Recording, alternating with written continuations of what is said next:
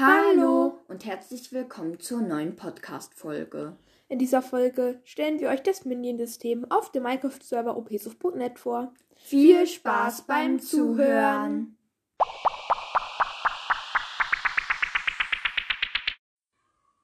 Die Minions findet ihr am Spawn von dem Server O P sucht punkt net. Wenn ihr auf den Minion klickt, habt ihr verschiedene Funktionen. Und zwar könnt ihr verschiedene Minions losschicken, wie den Minenarbeiter, den Netherarbeiter, den Gräber und den Holzfäller. Außerdem könnt ihr auf die Funktion Topliste klicken. Dann werden euch Spieler angezeigt, die ihre Minions sehr hoch gelevelt haben. Ihr könnt die Minions zur Arbeit schicken und dann kommen sie mit verschiedenen Items wieder zurück. Einmal zur Arbeit schicken kostet eintausendfünfhundert O P sucht punkt net Dollars. Der Minenarbeiter holt Sachen aus der Mine und der Netherarbeiter bringt zum Beispiel Items aus dem Nether. Wenn du die Minions zur Arbeit schickst, musst du allerdings ein paar Stunden warten, bis sie aus der Mine mit deinen oder aus dem Nether mit deinen Items zurückkommen.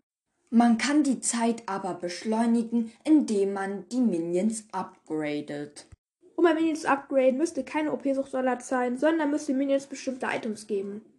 Dem, ne- dem Netherarbeiter müsst ihr zum Beispiel Nether-Quarzerze zum Upgrade geben. Wir hoffen, euch hat diese Podcast-Folge etwas weitergeholfen und ihr könnt nun besser auf O P sucht spielen. Tschüss und bis zur nächsten Folge.